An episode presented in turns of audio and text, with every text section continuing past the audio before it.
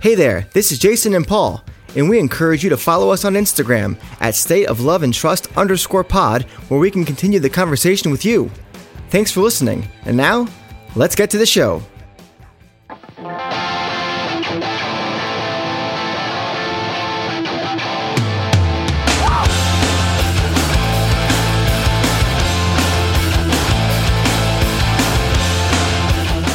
Welcome back to another episode of The State of Love and Trust. It's a Pearl Jam podcast. I am one of your two hosts. My name is Jason Carapesi. I am alongside Paul Gillieri. Paul. This is a big time show. Big time. It is a big time show. We got a lot happening here. But before we get there, I have to mention hey guys, there are things you could do to help the show. You can get on the old iTunes or Google Play or wherever the hell these things are that you listen to them on and rate, review, subscribe. Yeah, those are the three things that would be excellent. On top of following us on on Instagram because we do a lot of fun stuff there. We got clips of the show throughout the week and some other fun stuff and the uh, on this day live cut feature that we put out on our stories. So check those things out. Uh, being part of the sh- be part of the show, and also we will be having down the line. Uh, we call them fanned, fanned, fan roundtables. So wherever you may be living, we are going to have a show dedicated to that country. And we're going to talk about your experiences going to shows, how you got into the band, and all that good stuff. It's going to be great. Um, so that's coming down the pike as well. So reach out to us if you have stories. Um, already some people uh, chiming in from uh, a couple countries, one of them being Australia. So I'm very excited to get that happening. And coming soon as well, our tribute band series. So, uh, episodes in the can already, and uh, that's going to be a lot of fun too. But, anyways, this show, this show, Paul, we've got, uh, we're going to talk about the newest Omaze giveaway uh, that's happening right now, it just launched this week. We will do our um, top three album deep cuts from the first era of the band. So we're going to call that 10 verses Vitalogy. And I'll explain what those deep cuts are. We're going to go into our Do the Evolution segment. We'll talk about the uh, evolution of a song. And then we'll do our usual lyrics and live cuts of the week. So, Paul, let's talk about this Omaze thing. Mm-hmm. Our second episode ever, we talked about an Omaze giveaway, charity, raffle thing, whatever you want to call it. I don't know that they've actually picked anybody for that. Or if they did, it's not me. have you gotten an email, a call? Because I have not. I, I, did not, sadly. Okay. So either it hasn't been chosen yet, or we don't care anymore because we haven't been chosen. Anyways. Well, I will tell you that our listeners are gonna they're gonna wish that I had been chosen, Jason. Why is because that? when they when they hear the three questions that I would ask, oh. they're gonna say, You, Paul, are our proxy why were you not chosen? Because we had the same questions that Paul did. Yeah, well, that's that's what we're going to do today. This new giveaway. There was the, there was the big birthday all in package before. We got to go to a show, which obviously that's not going to happen for a while, and all this other cool stuff. Working the set list, and that was a whole five songs you'd put on the set list thing that we had in the, in episode. But today we're going to talk about this new Omaze giveaway, and I'm going to read some stuff here. Hang out with Eddie Vedder and Jeff Ament at the Pearl Jam exhibit in Seattle. This is the uh, EMP um, Museum of Pop Culture. They have a huge Pearl Jam exhibit. It's right by the Space Needle in this little park they have there. And you'll walk the whole exhibit with Eddie and Jeff, and, and you'll have stories and drinks, and you actually get to go to visit the London Bridge Studios where they recorded 10, which is pretty cool. So you and a friend get to go do that. Omaze.com and search uh, Hang Out with Eddie Vedder and Jeff Ament, and you'll find it. Uh, so I thought, why don't we come up with some questions that we would ask those two gentlemen if we were uh, offered the opportunity? So I'm going to start with you, Paul. What would be one of the three questions that you would be dying to ask these two guys? Well, the first question that I would want to ask Jason is this. We got these outstanding, memorable, beautifully um, constructed box sets mm. from the band uh, for their 10 verses and Vitalogy albums. And I mean, they are, they're outstanding they're packaged in a way that, it, that, that they're little treasures, man. They're $150 treasures, but they're they're, they're special. And I was expecting that we were going to get one for every album. Now, granted, I think you know how many people want to pony up 150 bucks for a, a riot act box set. I know, I just riled some feathers, but the reality is that I I don't think the band's heyday necessarily, or at least their their peak, necessarily ended for diehard fans after Vitalogy. I think that No Code has ex- it's experienced what I would call a bit of a renaissance in the last ten years. Well, it came out just this week. It was the anniversary. Exactly. And, and I think a lot of fans have really come around to that album. And, and in many respects, it's actually attracted new fans. And I think that Yield is, is on my favorite album list for many Pearl Jam fans. It's not my favorite album, but I know a lot of Pearl Jam fans mm-hmm. for for whom it is. You know, uh, it, it's it's pretty high up there on your list too. So, I I think those two deserve deserve that treatment, um, either in isolation from each other or together. I, I would accept, obviously. So your question is, why, Jeff? When is it happening? Yeah. Us- well, not when is it happening because, it, and it, it, would go directly to Jeff because I'm pretty sure he's the one that spent all of the time on the artwork with that stuff and, and right. compiling all the mm-hmm. souvenirs mm-hmm. that that uh, you know go with that whole tour and that experience and and that stuff takes time and but hey man they've got time. right? That's true. Now they, especially right they've now. got time. They've had time since since March apparently. So I'm just curious, you know, if Stone's correct in saying that they banked all these songs from the Gigaton sessions, then are they recording new music right now? I don't know. Are they working on side projects? Probably, but I'd like to think that there's some room in there for for saying, hey, you know what? Let, let's let's do a proper treatment for these two guys, you know? Now, I think the time has come and gone, sadly, just because we, we got the vinyl re releases and things of that mm. nature. Mm. So I think at this point, it just, it would come across as just more of a commercialized, uh, they don't want to go full kiss as much as yeah. I mean, it, it, it would, it, it, it would come across that way. But I think the fans who would be buying it, like me, would say, well, this is what I had wanted all along, you know? So to me, it's not like a, a grab bag attempt to just reel in. Well, I, I wonder if there's enough extra material that we don't already have. Well, I think you'd have to no. Well, okay. I mean, is there in terms of B sides? I mean, probably not that much off of yield. I don't know, but probably uh, his argument. What's guess. that? Um, that might be his argument. Is that there's just not enough out there to really, you know, uh, fill out something of that magnitude. That's true. Because there's a possible. ton on the first two. Yeah, I don't know. I still think it'd be worth it though a worthy question. Um, yeah. I'm going to go real simple here, and, I'm sure they've asked, been asked this before, but I feel like maybe in, a, in an intimate environment without media around and without me, you know, with a notepad, I want to know what the story is with the band name. I, I still want to know what the hell is the deal with the name. Yeah. How do we go from Mookie Blaylock to Pearl Jam?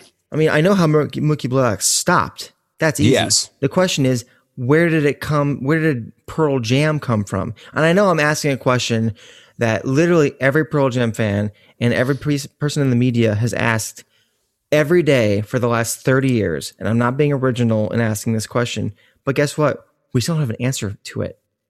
And I'm I'm a very curious individual. So they call me Whiskers. and I want to know what's the story. Give me give me the scoop. I won't tell a soul. You know, man. Um, no, I hear you. I hear you. I know it's stupid, but come on. All right, what else you got? Okay, so I would say my next question would be this: When they did Pearl Jam 20, right? Mm-hmm. And and Brendan O'Brien is kind of digging up all these extra songs, and, and we get some of these. And what was that song? Was like acoustic number two or something like that. Or yes, yeah, I forget. Was it number two? I believe I so. Was, I believe so. Yeah, I could be wrong, but Brendan O'Brien mentioned that there were at, there was actually more music out there. And so my question would be, you know, does the band have any intention or would they ever be open to going back to some of that older material and saying, hey, you know what, we've got all these rough cuts and these scraps of music.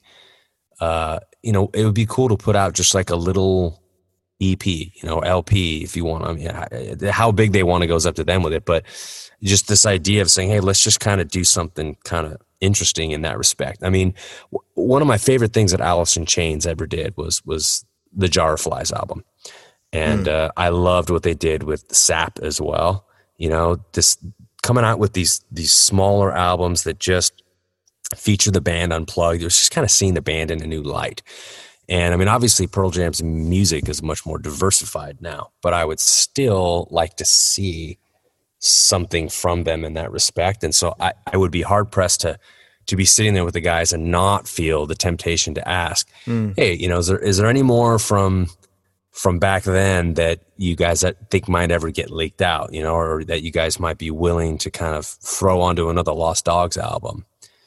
Which I guess would be, you know, in addition to that question, which is, I are think, we going to get another Lost Dogs album? Yeah, that that's a separate question. I think uh, it would be. That's fair. The, I guess I'm. Which I think cheating. Stone sort of answered that in a Reddit AMA in in the spring that he thinks it's a good possibility. Uh, as far as the extra bits that are yet to be released, I said it in a previous episode that when these guys are like seventy, right? And there's just you know it's at the Stones level of where it's just like yeah we're not really doing. Are they going to pull a, a, Jimmy Page? Yeah, they're just going to go full you know deluxe edition blah blah blah. Yeah, it's going to be some like five five fold four LP six CD like mega thing, you know that's going to have every demo of everything ever really every anything they could f- possibly find. It's all going to be released. I mean, that stuff's been happening with Zeppelin and the Beatles every four or five years. There's some new right. crap that they found on a tape somewhere in a garage. So I, I feel like we'll see the light of day at some point. I agree. Um, another question I would have for the guys is for each of them, I would say of the songs that they have personally written for the band, what is the one defining song? If they have to choose one that defines their songwriting abilities, their favorite track that they've written, I, I'd be very curious to see what each of them would say. Because we, that's a really good question. We are literally doing that for each one of these band members. We've done Matt, we've done Jeff, and we'll get to everybody at some point. And it's like we know what we think their best um, contributions are to the band what do they think they are? Yeah, that'd be fascinating. And I bet they're not the songs we we would think that they are either. Right. Case in point, and you know, our our listeners will will get a taste of this later when we interviewed the great band Black Circle, and we asked them what some of their favorite songs were to play.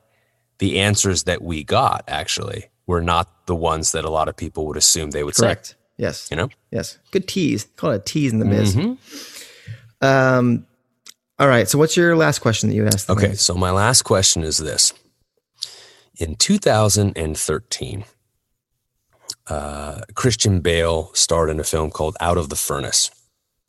And the director for that film, Out of the Furnace, hired Eddie Vedder to score the film. So this was, you know, we got into the wild, and this was going to be the encore in terms of, of Eddie Vedder's second attempt at, at not attempt, but second time, essentially, producing and composing a soundtrack for a film. Ultimately, he re- he recorded actually a full soundtrack's worth of songs, and when they layered the music onto the film, they both agreed not to do that. Now, the song release was included in the film, but none of that other music was. And the, the reason given, according to the director, was that it was so good and so distinctly Eddie Vedder that you couldn't separate. I'm sorry, uh, it was it was too. It's it's stuck out like a sore thumb. Right. Basically, he was essentially saying that like it instead of it like when you when you have a composer create a soundtrack for your album, you don't want it to sound distinctly different than the film. Right? It should be it should complement the right yep. the story, the narrative that you're seeing on the screen. And I think that it felt more like a like a music video essentially for for the the music because the music was was so notable. I Probably guess. the reason that "Man of the Hour" was the closing credits song and not in the movie for Big Fish. Yeah, exactly. Right, and so I think this music is there, and I mean, okay, so fine. So it's just sitting on a reel somewhere, I guess. And so, I guess my question to Eddie at this point would be, are you ever going to release this? You know, I mean, uh, I think people would love it. Uh, that was shortly after. Um, that was shortly after the uh, Into the Wild, right? Because Into the Wild was like what 08? Uh, well, this was 2013. Um, oh, so much, it had to be after, yeah. Yeah. Interesting. I was unaware of that actually. So now I'm curious. Okay. It, it's really cool, man. I mean, uh, it, the, the, film itself is is so so. It, it, wasn't a, great film, but it, it, it was a pretty good one. How I mean, but a leak? I don't. I, I don't know. It hasn't. How it hasn't leaked. I think that he he probably. Yeah, I mean, I, you'd think a sound engineer at some point would have been like, "Man, this is outstanding. I'm going to yeah. dump this somewhere," especially back in 2013. But there's actually a on Pearl Jam's website through their uh, the forum, there's actually a petition to release the music from Out of the Furnace. Really? Yeah. So if, if you go on there, you'll see a whole thread. Um, and just type in, just Google petition to release Eddie Vedder's Out of the Furnace songs, and you'll see this whole thread with all these comments. And there's some really interesting tidbits in here. Um, like some people are thinking, well, it's it's not our right, you know, to, to ask for these things. And other, people are like, I'm in, you know, uh, show me where it is, I'll sign it. And it's fascinating because we, we don't really get it. Now, my question is, is is it predominantly ukulele driven? I mean, he re-recorded release. He did? Yeah, like if, Why? if I don't know if you listen to the trailer, if you watch the trailer for the film, I'm almost positive that it's a a re-recorded like modern version of release where they the it's kind of like what it's like what they did with Black in was it 2010 and, oh, and yeah. once where they basically played the song again, right? Um, I think we get that from release, and you hear it in the, if I'm not mistaken, you hear it in the trailer.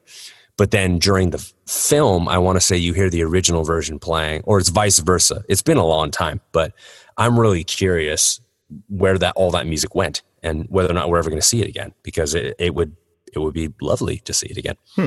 or to hear it, I should say. Use the right verb here, Paul. Well, my last question would simply be another what's your favorite kind of thing to them? And, and I, I would want to know what their favorite tour was and why. Oh, that'd because be fun. I feel like they probably won't say the mid 90s, but maybe they would. Maybe they surprise me. Maybe they would say, oh, you it's know, when we boycotted Ticketmaster and played out in the boonies. That's what I'm like. There's got to be a story as to why pissed people off. No, like it, it, probably is something on a what's the word? What's the opposite of obvious? Subtle. Yeah, it's got to be a, a, subtle tour. Like, oh yeah, Canada in 05. Yeah, fantastic. Exactly. New, Newfoundland. Newfoundland was great. Like, what? Melbourne. I got it right this yeah, time. Melbourne. Yeah.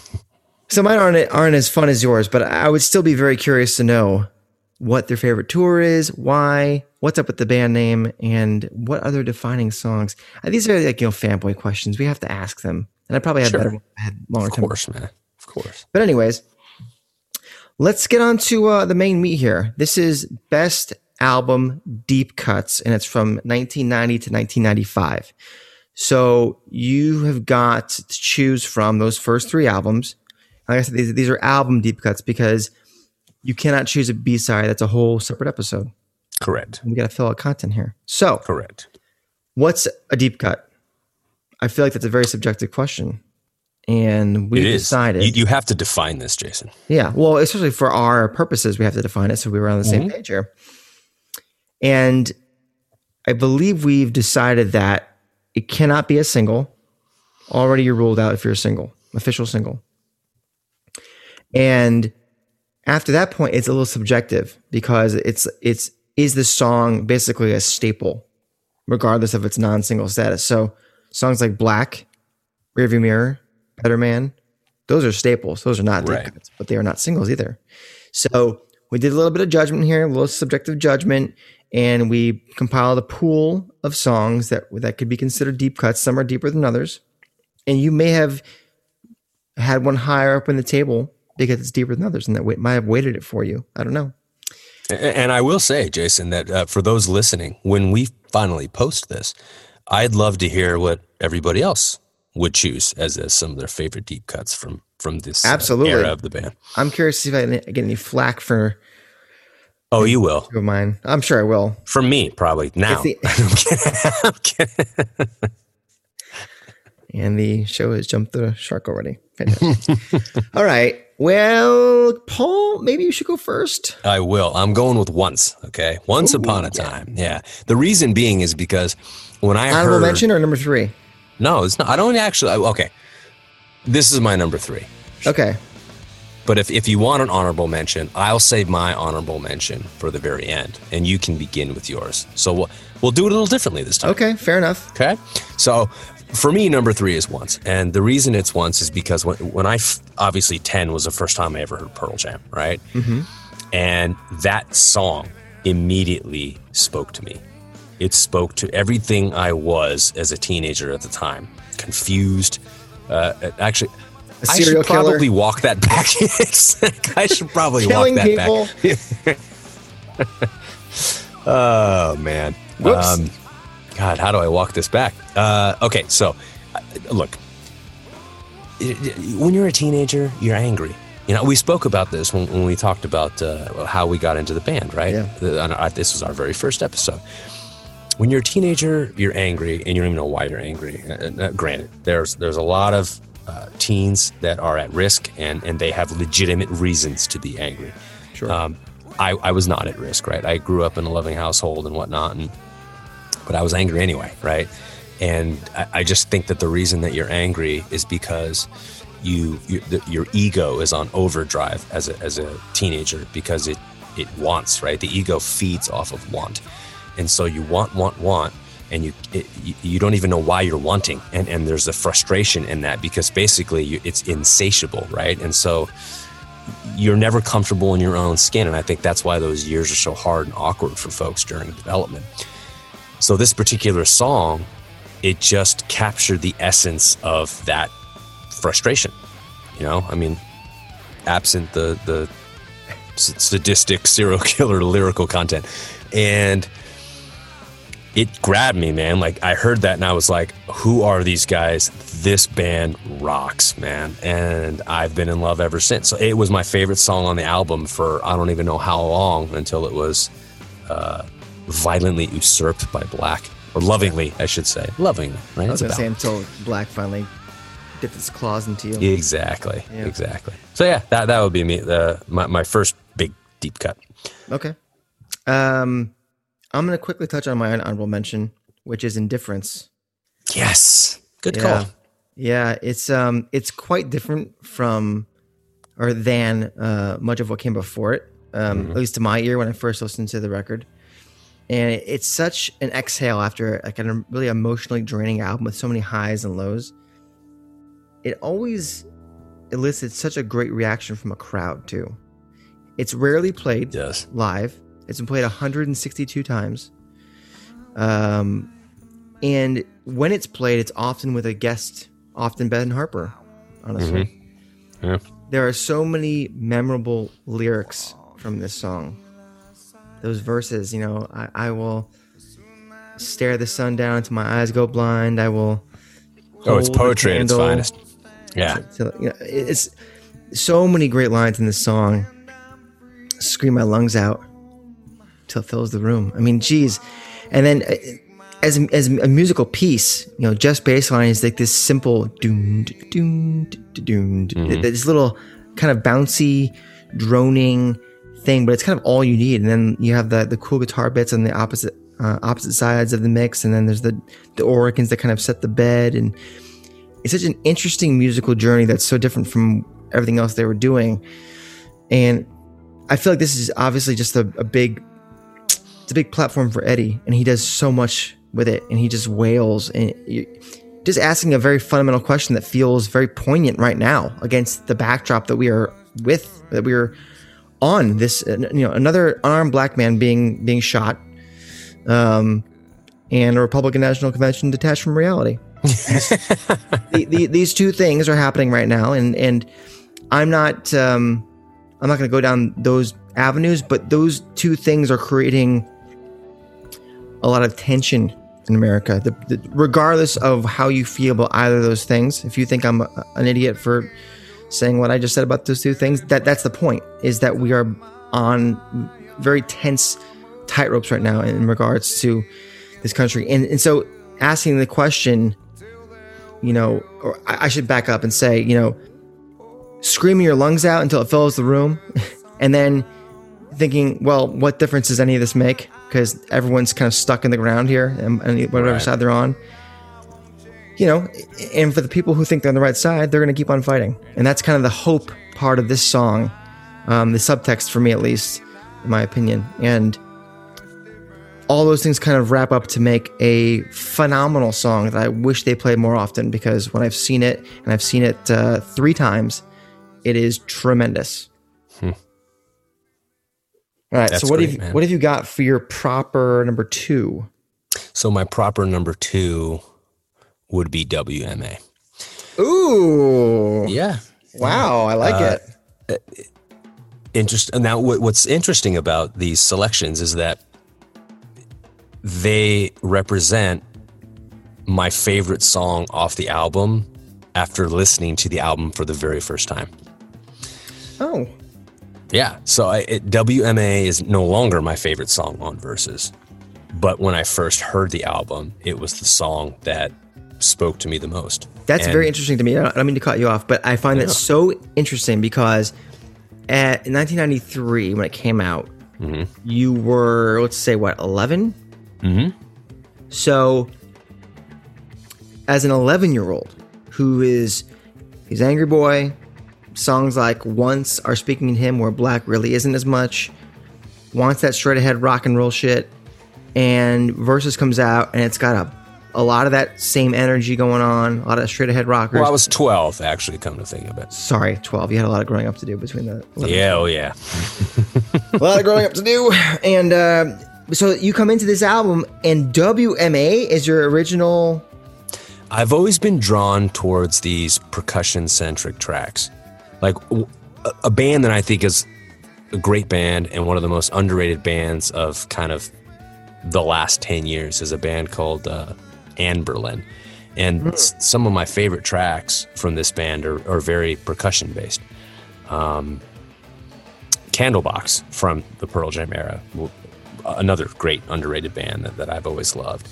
Uh, my favorite song from them is a song called "You," and it's very, you know, percussion based, and, and the guitar is a beautiful complement to it. And I don't know, there's just something about the drums sometimes that just that they really pop for me.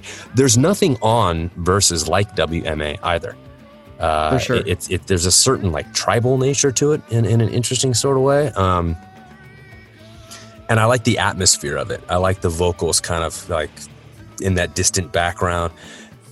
I freely admit that the lyrical examination of police brutality, and- like we have ad nauseum reviewed about it, and yeah. talked about this, so I'm not gonna you know retread all that stuff again. But uh, when I listen to the song now, obviously it continues to be poignant for all the reasons we've spoken about in prior episodes, and so I think the song has just remained relevant for all the wrong reasons. And I think in that respect, it's a very underrated deep cut. And I think that if they get a chance to tour it again anytime soon, that it's going to be a song that, that I would be shocked if they didn't feature actually on the tour, um, especially in cities where we've seen this type of police brutality um, and injustice, racial and social injustice. But the song itself, you know, just let's talk about it from a musical standpoint. Let's, and- I, that's probably not fair to the song to s- ignore the lyrics, but because we've covered it so much, that's why I just want to focus on the music. Yep. Um, that it, you know, you, you get that like cool, like seven, it feels like like a seventies wah in the beginning coming in with the, with the drums. And then, um, it just explodes towards the end. No. And, uh, it, I like that slow build, you know, that per, it was percussion heavy and it's a slow build and it just kind of really comes together at the end. And I just thought it was an extremely well composed track and it, it's in, in it's infectious, man. I mean, it, it's, it, to this day, I think it is. Um, I, I- I don't think I've ever heard it either. So I would love to hear that song live. Really? Oh, and, and as a non-tag, you're saying. Correct. Yeah. Like I don't want to hear it as a tag to daughter. I mean, I want to hear it as it. You know what I mean? Well, it's been played a and 122 times, but I have to go to my pro my, my app. but I, which I'm doing right now. Yeah, we should plug that 100, 106 of those 122 are tags, so only 16 proper plays. That's that. I mean, sixteen, dude. That's insanity. 16. That's, uh, can you believe that? It, it my uh, it says that I've seen it twice. Really?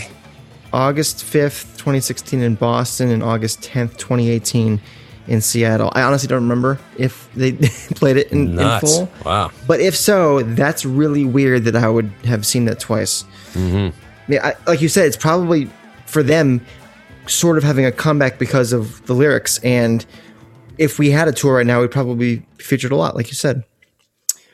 All right. Uh, my number three, my proper number three, is Garden. I love this song. I love the music in this song. It feels really unique to me from Stone's main verse riff, that, that picking pattern he has. It's like this, it's a triplet A minor arpeggio. And I don't know they have anything like that on the first record. Um, you know, arpeggios are one thing, but, but a triplet thing is more of like a, at least in the music that I grew up, it's it's more of a metal thing. At least picking pattern wise, you know, you dun- dun- dun- dun- dun- dun- dun- that whole mm, Iron Maiden Metallica thing. Obviously, this is not that, but the way that the notes come out, it's got a different feel than most things that Stone has written to my ear, and it just sounds so beautiful and complex that, that Mike doesn't need to do- do much around it, but play little Hendrix style fills here and there. Jeff the bass lines. I touched on it before. Wow. Bass harmonics all day on his fretless bass, just up and down the old neck there. It's a very eerie sonic dimension underneath everything. It's this very uneasy, anxious feeling. The chorus riff is just so damn heavy. It's so dissonant sounding, especially with with uh, I believe the the chords are kind of augmented by what Jeff plays underneath. So it's just this really really weird dissonant sounding chord. So heavy. Um, and Ed singing over top of it is awesome. And then you dive into this bridge outro riff, which is, is incredibly heavy. It's really simple, but it feels like it's kind of pulling you into each measure as they come by. Down, down, down, down. just yanking you down with it. The outro, especially with Mike going crazy on the solo underneath, just adds this just wild. It's it's manic almost, just all over the place. And Ed saying, "You know, I don't need you for me to live." That's incredible. Over top of that, I mean, this there was a long time they didn't play this one, and it bugged me. and it's still quite rare, but thankfully I have seen it. Um, I've seen it twice. It's been played 152 times total, so not a whole lot, given that it was uh, from the first album. I look forward to hearing it again, and it's uh, it's just it's just so good. What is your favorite number one deep cut? Uh, it's by far nothing, man. I knew you were going to say that. I knew of it. Of course you did. Yeah, it's well, it's it's it's arguably one of my top five to ten favorite songs Yeah. from the band ever. You know, um, it's it's just such a haunting, beautiful song. Um, and you know, we talked a lot about it when it was the lyric of the week, or I should say, when a lyric from the song was featured as a lyric from the week, if I recall. Mhm. And you know, it's that idea like if if you love somebody, don't screw it up. You know what I mean? Um, Actually, I should correct you. It was uh, Vitalogy over under that's what it was. that we spoke about Thank Nothing you. Man, and I look forward to actually diving deeper into Nothing Man, probably, uh, hopefully soon. But yes, Yeah. carry on. it uh it- it's it's such a beautiful track i love the way it opens with that kind of like vinyl swing you know yep exactly and then uh it's it's so clean and warm and it has this analog sound so often. I love it Uh, well it's it when they plug in and it's clean. Yeah, and now it's like, hey, you, you rarely hear it, and when you do, it's like an unplugged acoustic guitar, which is fine, you know. But I, I wish they, it's like that, and off he goes. Like I just love to hear those songs reflected more more faithfully to the way that they're played on the album, because I think the way that they were presented on the album, it adds a dimension to the song that you lose when you play it differently. Um, now, that's not to suggest that you can't play Off He Goes with a distorted guitar, which they often do. Or you can't play Nothing Man with uh, an unplugged acoustic. You, you certainly can, right? Um, but I'd love it, it. Just it loses atmosphere when you do it that way. Um, so yeah, I don't know, man. I, I think that uh, this particular song, it's just it's just a beautiful track and uh, it's paced wonderfully. Um, it's just one of my finest songs. It, it, it is. Or, it is. I, I, think I said it was his best song. You might actually, have actually, yeah. When, when we went over what we felt were Jeff's. Yeah, I, I, believe you did, and uh, 135 times. I know. So again, I, I think I heard it once actually. Yeah. Uh, yeah, I, I want to say that I did during the Backspacer tour. I think I might have heard it. Well, if you if you did, then I oh yes, I have. I've seen it uh, actually, I have the notes up here. Uh, I've seen it or seven times. We saw it together at the sports arena when they did when we did that two step. We we saw it together in October seventh, two thousand nine, Universal oh, yeah, City. Okay, that's that. That's and then I remembered. Uh, that's it. Yeah, for, okay. For you so, and I together. Right. So it's um, it's just an extraordinary song. I wish they'd play it more often. Um, I have never met a Pearl Jam fan that didn't like that song. I'm surprised it's not more of a staple. Actually, I'd love to know why they don't play it more often. Maybe well, that should be my fourth had, question. I was just to Jeff. you had four questions. There you go. Why don't we nothing even more? Yeah, I mean, you asked them one time why they didn't play No Way. You know, yeah. it was just sometimes it's just like the band members just like, eh, yeah, I'm not a big fan of it. You know, and it's it, I'll never forget Brother. Right? They played Brother, and if you read the liner notes for, from Lost Dogs I guess Stone wrote that song and Mike loved it. He said, man, it's, it's just, it's a killer jam. And Stone just got sick of playing it and he didn't want to play it anymore. And he goes, I'm still bummed because I love that song. I wish we played it more often. It's interesting how you can write something and sour on it. And yeah. everybody else is like, you're insane. This is outstanding. This is fucking awesome, man. Yeah. Anyway, pardon my French. I wonder if there's a swear counter up. Someone's mm. recording how many. St- I'm sure I'm winning. We should, yeah, well, you're you're obliterating me on that quota. I would say that we probably need to put up one of those. Uh, what are they? The NFSW or whatever. You always get it backwards. NSFW. Yes, I always do get it. Backwards. Not safe for work. Not safe for work. Well, exactly. You know, Apple puts up the little E for explicit, so we're we're covered. Are we explicit? Explicitly awesome. That's what we are. There it is. Yeah. Um, my second favorite um, deep cut is release. Well, hold on a sec. That is a staple. I don't think so. What? They were ending like every show for various tours with that song. It's only been played 171 times. Nuts. It's been played basically as many times as Garden, as Indifference, as as Nothing Man. All right, I'll give that to you. So I, that's one of the bugaboos. People are going to be like, "What? but if you look it up, it honestly has not been played that much. Um, so 171 times. I've seen it four, so I am lucky in that regard. Yeah, you are. Um, but it's it's such a powerful song. Um, missing someone you really love. Are there any better songs, at least in the Pearl Jam library? I, I don't know. Um, Comeback is very good, but it's probably no release.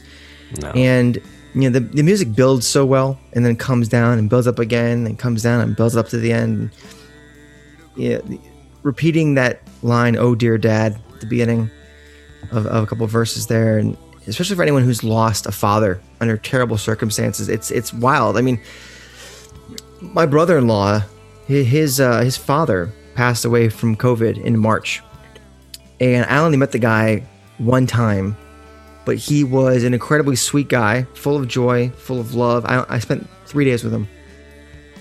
And when I think of that, and I think of my dad or people who have had their fathers unfortunately pass away early on, it, you get that immediate bit of sympathy and empathy. Um, you instantly know how that other person's feeling. And, and for you know a friend or or someone that you really get on with, you know, that's one thing. But to have a father who's a mentor, guiding light, it's damn near impossible to replace or replicate that kind of person in your life. So it's it's, it's even bigger. Mm-hmm. Um, and I've, I've said it before, but I, I, talk about Dr. John Evans in the um, Let's Play 2 film. Um, at Wrigley Field in 2016, um, how important that song was to him. Right. And, you know, I can only imagine many people feel the same way. Eh, You know, that main riff from Stone, it's an arpeggio D riff, uh, D chord, I should- say. Simply fantastic. It's just so simple, but it's simply fantastic. And when you hear it as the first notes of a show, you just know it's going to be an amazing night. Yeah, and it always is. It always is. So I I have to put it number two um, for all those reasons. And despite your initial reaction of like, "What? That's a staple." I wish it was a staple. I don't. I don't truly think it is. 171 times.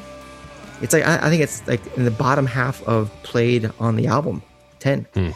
So there you go. So what what would be your uh, honorable mention then? My Let's honorable backwards for you. mention would be Immortality. Uh, played 175 times, so only nine more times than Indifference. So I think that that uh, that would still qualify, right? Well, I'm looking up whether or not it was a single. Oh, I no, I don't. Oh, you know what? I think it, It was the was third, a single. It was the third single. It was the third single. What a great single it was. That's okay, man. That's okay because I I have a back. It isn't much played though. So I'm No, gonna, it's because not, it's an honorable but you know I'll what? give you a little I- bit of a pass. I, I, I there's no loophole. I, mean, I didn't I didn't have the loophole that, that you had, so I, I got to go back to the drawing board. But that's okay. it's okay. Um, I I would say indifference. I would, um, but that would be cheating because you've already mentioned it. That's not cheating.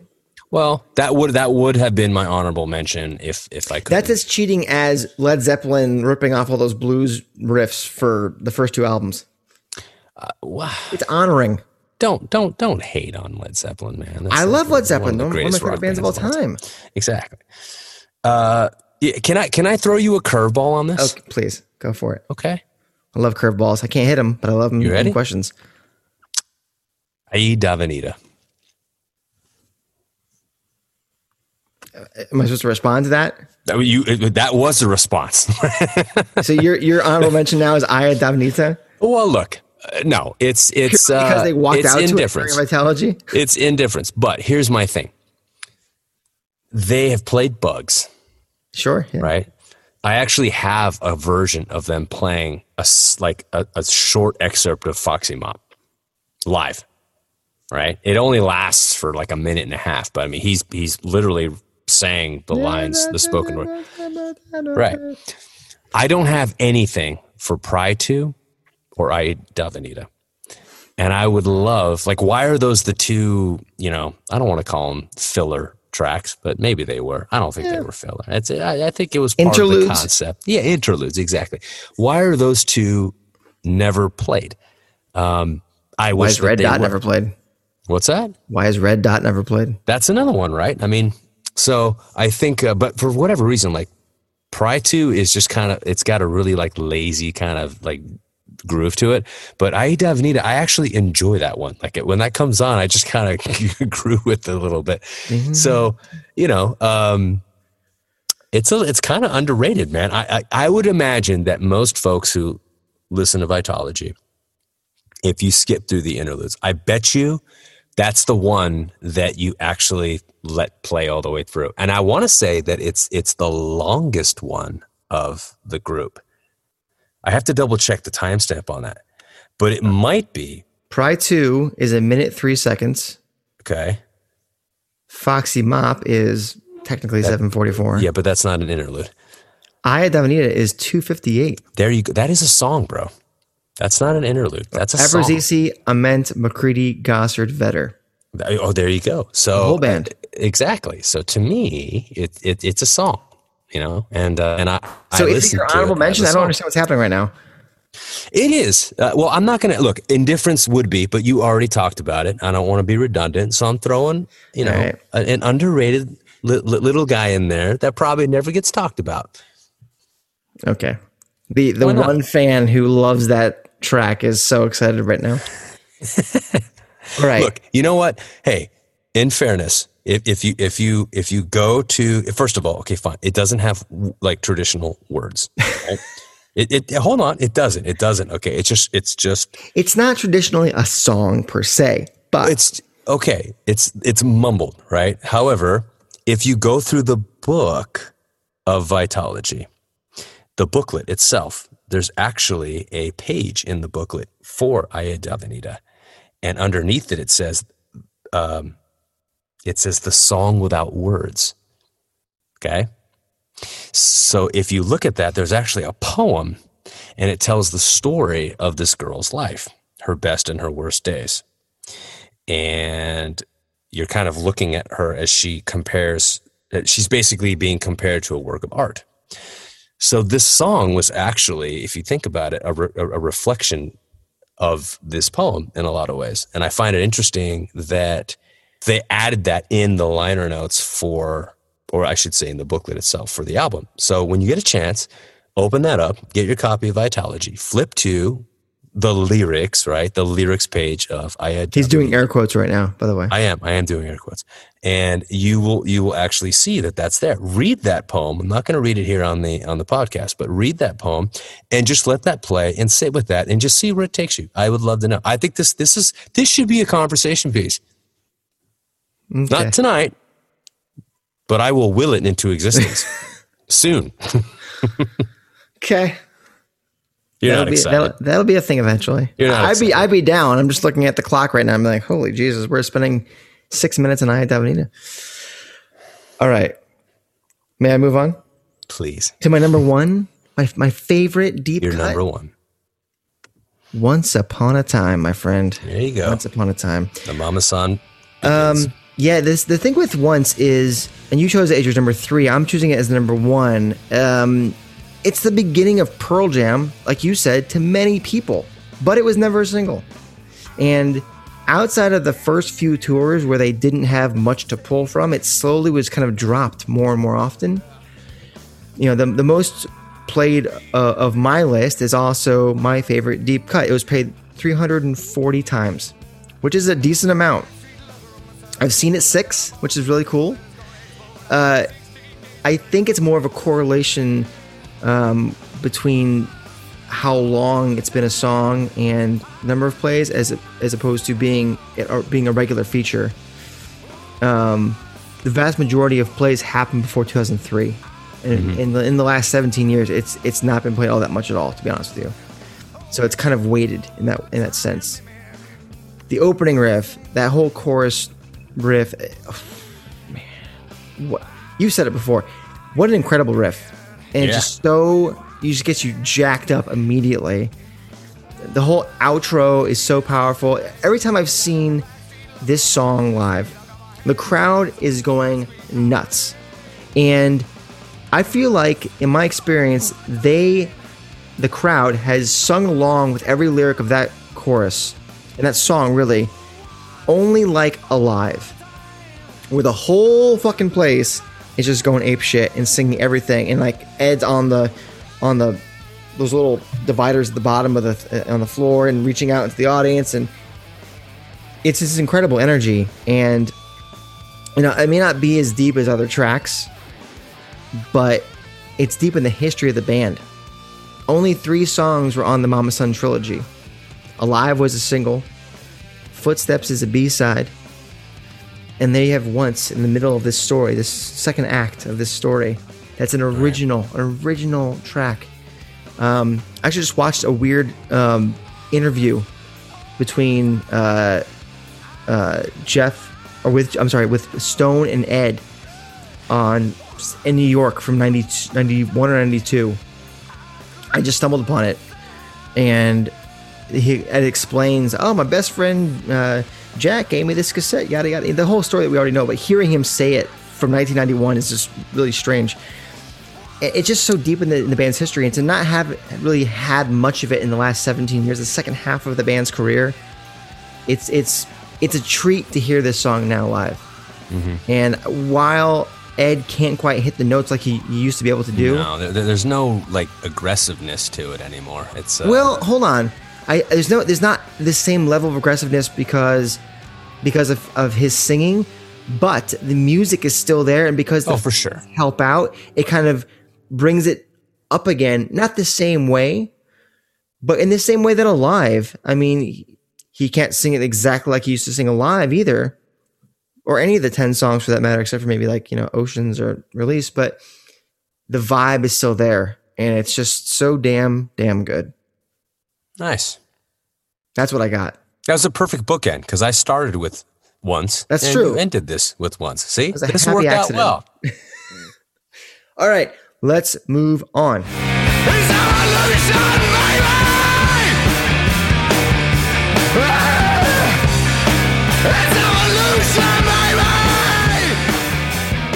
And Paul, we're moving on to our Do the Evolution segment, and we're going to talk about one of those uh, deep cuts that we mentioned earlier.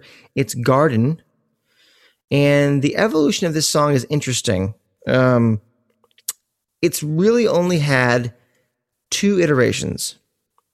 Uh, it was not played from June 25th, 1995, all the way to June 1st, 2000. And then it was played like five times. And then it wasn't played from August 12th, 2000 to May 5th, 2006. So really, there's this little five show gap uh, amongst, what is that, 11 years? All right. Then they played again in 2006. But they change it. And I'll read you something that, that Mike McCready once said. He said, in regards to Garden, that one was really hard. Stone came in and we're all kind of tired. And he's like, I've got this idea. I want to rework Garden. And we're like, mm-hmm. Oh man, let's just go home. You know, we already have Garden, and it was a tough thing because I think Ed was at the kind of at the end of his rope. We were getting ready to go on tour, but after we did it about ten or twenty times, it came out okay. And Stone rearranged the whole thing.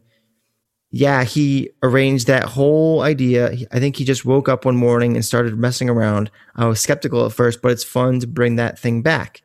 So definitely you can get the sense that this was a song that Mike always liked and kind of like brothers wish that they were played a little bit more is the sense I'm getting. And so they changed the song. Paul, it was kind of, it, it was weird. It, it was weird. I think they he turns it into a rock song. I mean, it, it goes from this very introspective, haunting, um, kind of what feels like an existential journey into an examination of life and death. And we'll talk about the the, the lyrics perhaps at some point. And it turns into this kind of like E minor driven, just boom, boom, boom intro, and and you you you. It, I don't. It, it might not be an E minor chord, but uh, it feels like an E minor chord. I'll tell you, it's thunderous, which is kind of cool. And you're wondering where are they going with this? Is this a new song?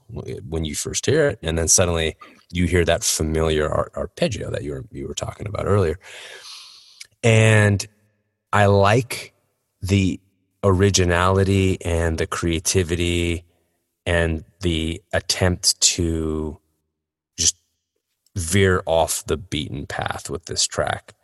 But it wasn't a song that was played so much, in my opinion, that it needs something like that. Um, you know, when they did that with Jeremy, I thought it was very counterculture. You know, here's this song that, per, you know, the proverbial made us Yep. song, and you know, here's a big fu, and we're just going to rework it. Uh, so I think in, in those instances, it's interesting. But uh, this was a song that that didn't necessarily need it to me, and it's interesting because I want to say that this happened around the same time that they reworked Porch as well, or at least the intro of it. I want to say that they there's a different intro to Porch Oh. when they did Letterman back in 06. So they they slowed it. They, Ed played it for one. Exactly. played it really slowly. They, they actually did do that um, similarly, but but I think at the proper speed way back in the day. Right. But most of us recognize it as the album version. Mhm. So they, they did that for the longest time, and then yeah, Yeah. around 06, they they brought it back where Ed started it. Don't do do do do. So, if, and then and would- I don't know why they were doing this. I don't know if it was, hey, you know, this is our rebirth album, right? It's it's it's it's titled Pearl Jam, right? There's no album title other than Pearl Jam. So maybe they were just feeling nostalgic and they were bringing back all the ten stuff. I don't know what what was the deal, but uh, uh, you know, I, they uh, when did the re-release for ten come out? That was uh, 2009. Nine, right? Okay, so this is a few years before that. I don't. I doubt that they were, you know, mining through all the old stuff in preparation for it that early. So for whatever reason, at that particular time in 06, this was just kind of where they were at. You know, just various band members just exploring different ways to do things like that. I wouldn't be surprised if Eddie, if one informed the other, right? Either Eddie was playing around the porch and that gave Stone the idea, let go, you know, mm. let me mm. just take something else, or vice versa. I'm not sure, but uh, it doesn't work for me the way that I wish it did. It's not a version of the song that I actively seek out. I will say that. I um, it it, it was played 15 times, all in 2006. When they stopped playing it in 06, next time they played the song was in 2008 in New York back to the original. It's you said it right. It, they changed it to a more traditional rock arrangement. You know that boom, boom, boom, boom yeah. leads things off, and then goes into the quiet arpeggio, and then the first chorus is actually doubled. It's repeated once, and the first time through, it's just Ed and Stone. Mm-hmm. It's really slow, like really kind of um, it's somber, but it's it's very um, what's what I'm looking for. It's not bombastic or heavy or hit you in the face. It's it's it's just it's the opposite of that. I can't think of the word. I'm having a brain fart right now. But then they come into it, and it just it goes back to the bridge thing. They, they basically just take the bridge and just add it a few extra times, and it ends the same way. But it, yeah, it just doesn't feel right. I, I mean, I I guess it's kind of like if you read Michael Crichton's Jurassic Park before you watch the movie, obviously the, the book is better. But if it's the reverse, the movie's tremendous. Right. So some people, maybe the younger fans who that was their first introduction to Garden, I don't know how that would be, but who knows, maybe they might think, oh, this is great. I don't. I think the original is perfectly fine. And I'll sum it up with this. Jeff Jeff Ament said, we went through a phase during our second, third, fourth records where we tried to rework those popular songs and do different things to them. And you know, every single time you'd go through a phase where you'd fall in love with a new version and then all of a sudden you'd listen back to it at some point. You'd be like, man, the old version is way better. we were playing a different version of Garden and we ended up going back to the old version. And thankfully they did. And now, Paul, to our lyric of the week.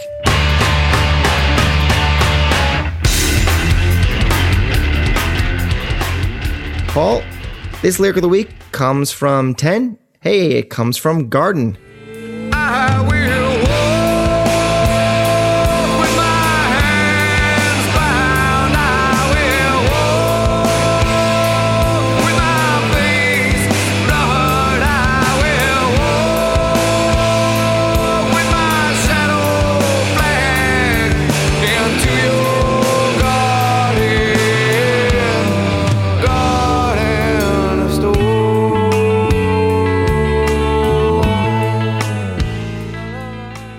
Perfect segue that we had with that whole discussion. How did that uh, happen? I don't know. Somebody must have planned that.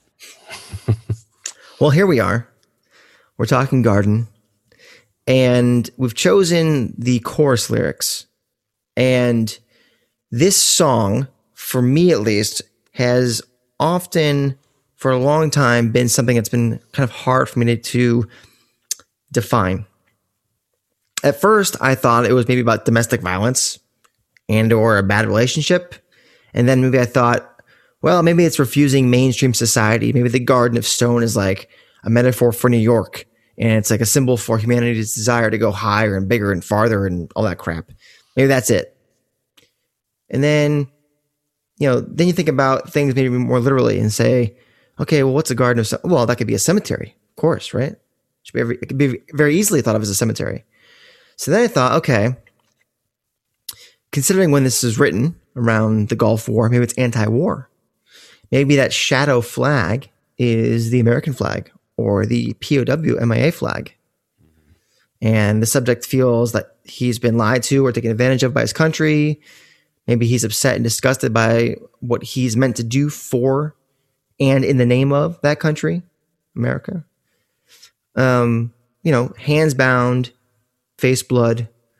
You know, that could be facing torture and death. And that could be the whole POW MIA thing. Maybe. There's a lot of ways this song can be taken. Um, and each verse and chorus actually seemingly is open to interpretation. So I'm going to go a different route. I'm going to say maybe that it's a more personal way, a more intimate way. Simply just fighting the good fight despite being battered and maybe even losing I will not go down without a fight. I will not be beaten down into submission. You will not make me go where you want me to go. If I go there, it's of my own volition, even if it means the end of me, hence the Garden of Stone. It's a very stubborn song. It's a very proud take.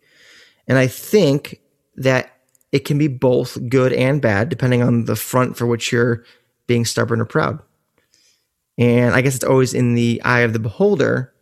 But if it's for the good, then I could see this being a very positive song, even though it has a very kind of negative mood to it. Where, where do you? I feel like you're gonna give me some like crazy, cool third layer I haven't even thought of. What what what you got? No, man. Look, when I first heard this song, I was younger. It it sounded like a love song to me. Like a love, love song. Like, it, it, did. Like it to me, it was like the direction of the eye, like you know who you're looking at, so misleading. It kind of leads you to somebody that you don't, you shouldn't be with, right? Mm-hmm. Um, the deflection of the soul, right? So instead of looking at her for who she is, you're caught by something else nauseously quick, right? The deflection of the soul. I don't question our existence. I just question our modern needs, meaning like that the, sexually driven was what we what we have become as a species in so many respects, at least in our youth. And uh, you know, he goes on to talk about when all is done and we're still alone, I won't be taken. Meaning, I'm, I'm not going to lose myself in you. You know, yet I'll go. Meaning, I can't help myself. And then, uh, you know, then it gets really intense. Like, you know, with my hands bound, I will walk into your garden, garden of stone. And her garden of stone was just the fact that she was so cold. You know what I mean? Like, hmm. uh, she wasn't loving, she wasn't nurturing, she wasn't somebody he should be with. Um, and then he says, I don't show, I don't share, right? We don't talk, I don't show you how I can love you. I, I don't share, uh, I don't need what you have to give, right? Because she's not giving him what he needs. Um, and then of course uh, it it ends with that you know i don't know i don't care i don't need you for me to live and so he kind of decides that it's time to move on and so after after this very troublesome so that was my original interpretation of it mm-hmm. I, I don't think it's an accurate interpretation of what the song means i, I think it, it can be viewed that way but I think a more accurate representation probably relates to the metaphor that you mentioned, you know, which is this idea that the Garden of Stone is essentially a cemetery, and and, and it has more to do with uh, questions of faith and and death and mm. loss, and I think that that really is more what the song is is truly about. But you know, I guess you can interpret it any way you want, but I mean, it's a powerful song no matter how you look at it. Would you would you consider this to be? We've only had, you know, fifteen or so episodes, so we've only gone through in this way fifteen or so lyrics. Would you say, to your recollection, that this is one of the most complex lyrical songs? Oh, for sure. I mean, when it first came out, I, I feel like some of Eddie's writing in the early years was very much veiled. There was a lot of innuendo, insinuation. Um, implication, suggestion, sometimes in his lyrics. And I feel like it, it's not that he's on the nose with the way he writes lyrics now, but I feel like you, the message is, is far easier to obtain um, because he wants the purpose seen, heard, and delivered in the music that he writes now. I don't know. Um, Sitting bullshit as our president is pretty uh, artful. Case in point. So with this particular song here, I, I, I, think it's it's very poetic, and and I think he does a great job with symbolism and metaphor, and there's a lot of great stuff happening in that respect. But it is very nuanced. It is very complex, and I think it adds to the poignancy and the beauty of the song. And sometimes complexity can be an asset. It, it, it can be the boon of a song's existence as opposed to the bane, and that works really really well here. All good points. All right, let's move on. Ready to stand up!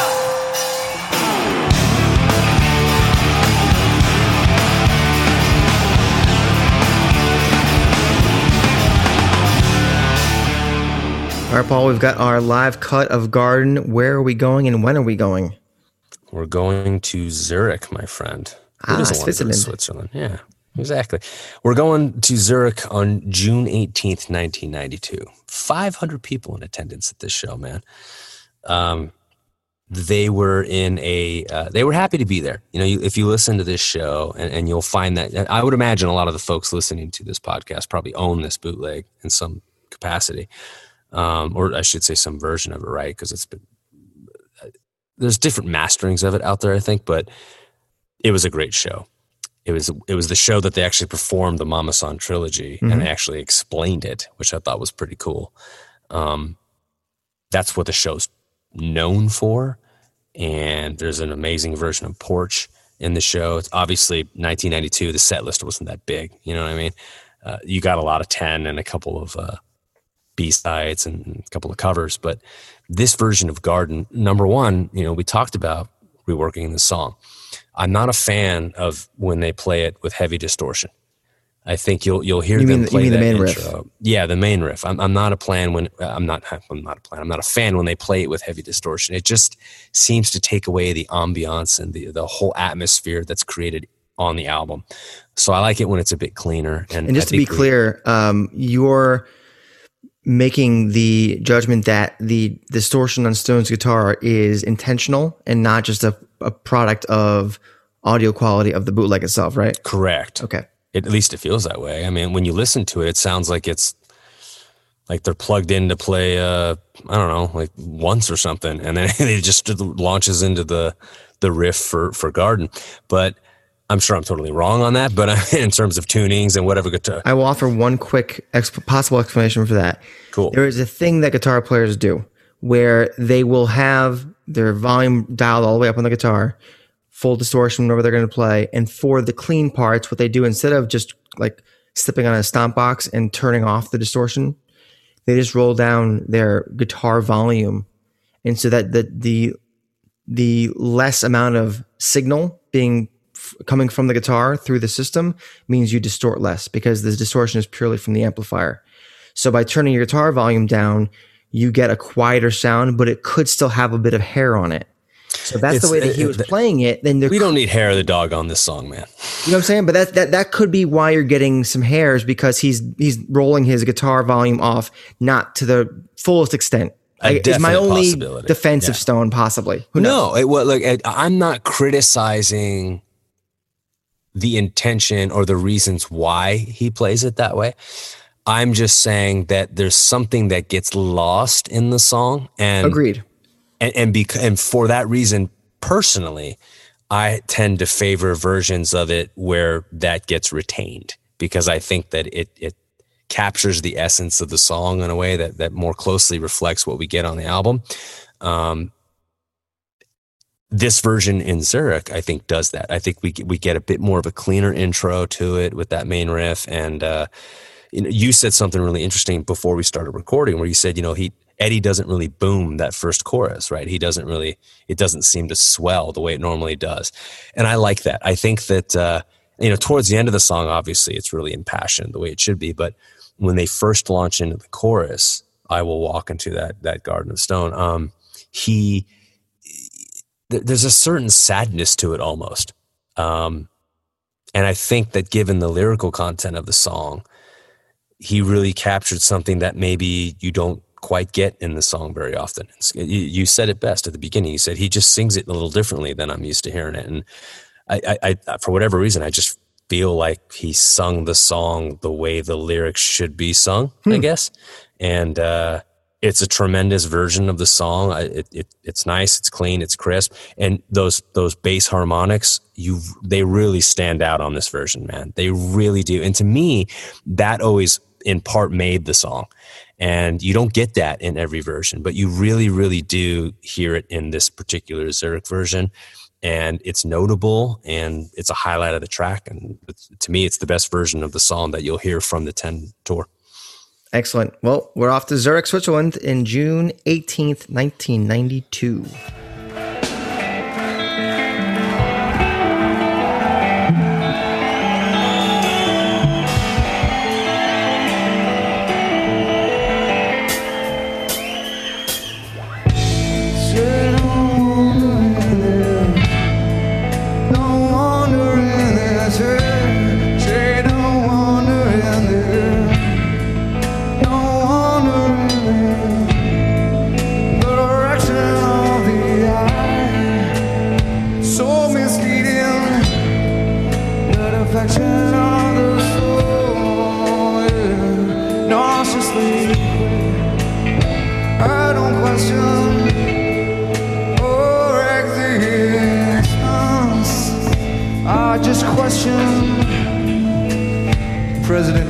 Bush.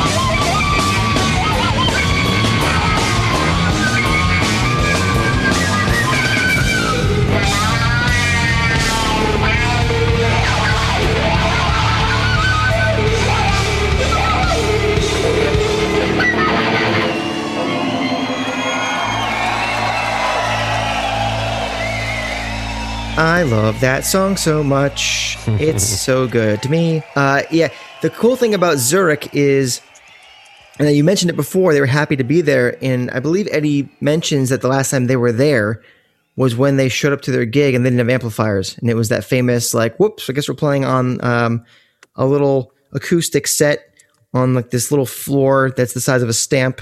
And uh, yeah, there you go. And it was like a month before MTV Unplugged. So I guess it was a cool little. Uh, little uh, sound check for that. But I had a question about your choice. Not that it isn't fantastic because it is. People will often mention a certain version of Garden to be maybe the best to their ear. That being from Drop in the Park in Seattle. Uh, it's one of the rare soundboard uh, shows from that era uh, that came from the band. Uh, I believe it came in the um, 10 box set, did it not? Mm, yes, actually, as a I vinyl. I think it did. So, what do you think of that version and, and, and why and why uh, Zurich over Drop in the Park? So Drop in the Park had 30,000 people at that show. I mean, that was like a quintessential and it was the end of their tour, if I recall, and they just wanted to, they were at home and they wanted to bring it. They wanted to end on a high note. To me, Garden is not that song. Garden is very introspective. Um, it's, it's very reserved in that respect. Uh, it, it, it lives in the space of it, it lives in a space of sadness in a lot of ways, but obviously there's an uplifting ending. Uh, but it